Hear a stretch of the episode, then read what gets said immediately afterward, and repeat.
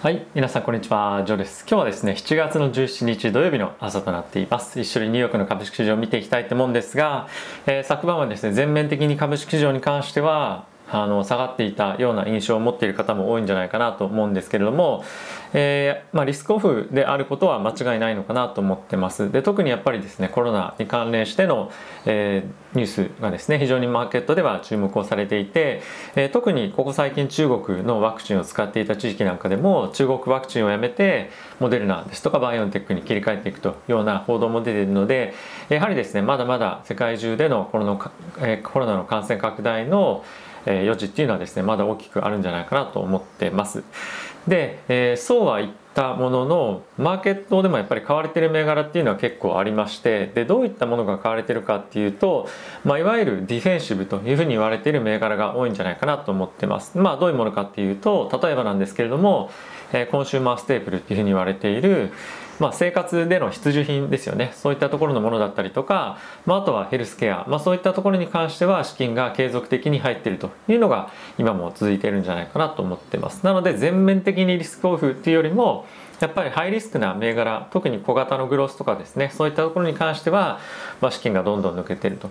であとは今中国とアメリカの間でまたですね、えー、政治的な問題が結構あの再燃というかあの継続的には出てはいるんですけれどもそこでまた揉めてるようなところもあるので中国銘柄に関しても結構ですね今厳しいような動きっていうのを継続的にしていますし今後もさらに下げていく余地っていうのは十分あるんじゃないかなと個人的には思ってます。で、え、昨日指数見ていきたいと思うんですが、え昨日はですねダウがマイナスの 0.86%S&P がマイナスの0.75%ラス、えー、ナスダックがマイナスの0.8%ラッセル2000がマイナスの1.24%ということで、えー、ラッセルの下げ止まりがあのなかなかいい感じでというかあの継続してるかなと思ってます。僕もあの絶賛この辺りは食らってるんですけどもちょっと困ったなというのがやはりですね GAFAM ですとかまあかなりファンダメンタルがあのしっかりとしてそうな銘柄。であとはですね NVIDIA ですとかここ最近非常に好調だった銘柄もえー、昨日4%というふうに大きく売られていてちょっとやっぱり、えー、利確っていうのが大きく入ってるような動きも見られるんじゃないかなと思っています。で昨日やっぱりアップルも1.4%下落でアマゾンも 1.6%NVIDIA, NVIDIA が4.25%とかですね、えー、この辺りは結構ここ最近も好調でえー、オールタイムハイとかっていうのを更新して、まあ、勢いよく上がっていたような銘柄なのでこの辺りが下げてきてるってことはやっぱりまあ、ちょっと短期的なリスクオフ警戒感っていうのは非常に高まってるっていうようなのがあるんじゃないのかなと思っています。で逆にやっぱりその、えっと、ワークフロムホーム銘柄っていうふうに言われてるようなところは、まあ、少し買われているような動きもあって昨日は Zoom ですかね、まあ、そういったところも昨日は1.45%で非常に好調でしたしまたやっぱりワクチン関連の株に関しては非常にあの引き続き好調かなということですよね。あのモデルナに関しては S&P500 に対しての採用が決まったこともあって昨日は10%を超えるような上げっていうのも見せていましたけれども、ま、その採用だけではなくて今後まだまだワクチンの世界的な需要っていうのが本当に高まってくるでしょうと。でかつ中国のワクチンに関してはもう半ば使えないような状況にある。でそうなってくるとやっぱり今え緊急で使用されている中国のワクチン結構世界中でいろんなところに波及をしているであればそれが今後他のワクチンに波及してくるよねっていうのは流れは、まあ、自然かなとは思っています。なのでモデルナとかビオンテックファイザーこの辺りは非常に堅調な動きを今後もするんではないのかなと個人的には思ってます。はい。えー、と一緒にニュース見ていきたいと思うんですが昨日もですね非常にコロナに関連したニュースというのが多かったかなという印象です。でアメリカの方では今またデルタ株が流行ってますよというニュースで、まあ、その中身としては主に若い人でえー、ワクチンを接種していない方が非常に増えてきていて、まあ、そこでですねどんどんどんどん感染拡大が今拡大していると。感染拡大がしているというような状況となっています。で、えー、入院患者の97%がワクチンを未接種ということでやっぱりこのワクチンをするかどうかっていうところはですね非常に今後アメリカの経済をまあ、支えていく上で非常に重要なポイントだと思うので、まあ、若者ですね特に中心に今後するのかどうかこの辺りはえー、まあ注目というか、あのまあ、見ていきたいなとは思ってます。はい、であとはですね、えー、フランスの方でもえ新規の感染者っていうのがまた1万人を超えてきたりとかまたイギリスの方ではコロナの規制、まあ、コロナの何て言うんですかせあの行動制限の解除っていうのを行っていくというふうに、えー、発表したんですけれども、まあ、実際に本当にそれをやったからといって、まあ、経済が回復できるかどうかっていうのはちょっと難しいような状況になってくるなと思っていて、まあ、そのねその何て言うんですか人々が自由に行き来できるようになるってことはまあ、またコロナの再感染拡大っていうところのリスクが高くなって結局はまたビジネスに対して大きな影響が、まあ出てくるんじゃないかなと個人的には思ってます。で今後はですねナイトクラブですとか、まあ、そういったバーとかですね結構密になるようなところでもえオープンにして人々が遊べるようにっていうふうになるので、まあ、そうなってくるとやっぱり夏以降はかなり厳しい状況になる可能性があるというのは、まあ、想像に難くないなというのがあのありますよね。であとはえーと、東南アジアの地域この辺りはですね中国のワクチンを使っているところが多いので、えー、この辺りがですねまたさかい、えー、感染再拡大してきているっていうのは非常に、えー、注目のポイントかなと思ってます。であと気になるのは中国の方で感染がもうほとんど出てないっていうふうになってるんですよね。でこれ本当かなってやっぱり思っててでこの中国のワクチンを使ってる国々はもうモデルナに切り替えてるぐらい感染がひどいと。っていうふうになってきてる中で中国が本当に抑えられてるかっていうのは、まあ、結構僕はあの疑問だなと思ってますなのでこの辺はちょっと隠れた爆弾を抱えているような国と言っても過言ではないのかなと思ってるのでで中国銘柄で特に えー、内需をえー、まあ収益のですね、まあ、売上の、まあ、源泉としているところに関しては、まあ、ちょっと注意が必要かなと思ってます。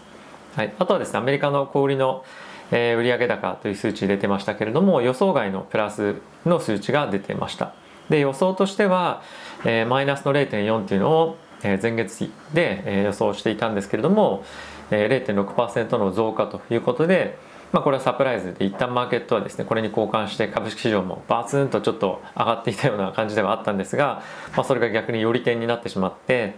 えー、その後はもう右肩下がりにどんどんどんどん下がっていってしまったっていうような、まあ、一日になってましたね。で基本的にはサービス関連の支出もしくはその洋服とかですね、まあ、デパートとかそういったところに対してみんな人が出ていって消費をしていたというような状況ではあったんですけれども、まあ、継続してえー、まあ、自動車ですとかそういった需給があの非常に逼迫していて商品が作れないところに関しては、まあ、当然ですけれどもあの売り上げが伸びていなかったということで、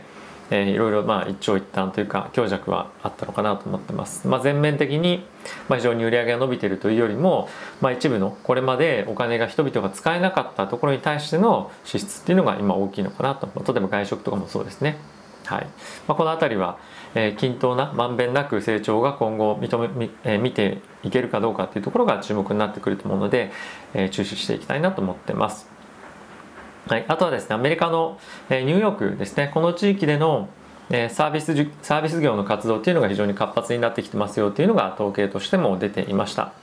やはりニューヨークに関しては人もあのまあ、結構あそこは地下鉄が多いのでこのサービスとかそういったところが、まあ、活況になってくるっていうのは本当にやっぱり人々が外に出て、ね、活動してるんだなっていうのが、まあ、なんとなく目に浮かぶんですけれどもこの辺りもやっぱりあのコロナの感染拡大っていうところがやっぱり今後はあのなんていうんですかねまた起きてしまうかもしれないので、まあ、今はいいですけれども8月9月までこのような状況が続くかどうかっていうのがやっぱアメリカの経済活動を見ていく上では重要かなと思ってます。はい、あとはですねアメリカの方の GDP の成長予想っていうことなんですがバンコブアメリカがですね、えー、出してまして2021年の見通しを引き下げました。7%の上昇というところから6.5%の上昇に引き下げているというような状況ですね。はい、で2022年の予想なんですけれども5.5%というような予想にしていて、まあ、成長が鈍化するという方向で今は見ているということですね。はいまあ、これはあの何て言うんだろう鈍化すると見るのかもしくは、えー、コロナの前からっていう意味では、えー成長ペースっていうのは2倍ぐらいになってるんですよね。なので、まあ、これをどう見るかは結構そのどこを基準に見るのかっていうところに、えー、寄ってくると思うんですけれども、まあ、来年も堅調に回復していくというのは、まあ、一応目に見えて、えー、いるというような状況ではあるので、まあ、今後もそういったところを見て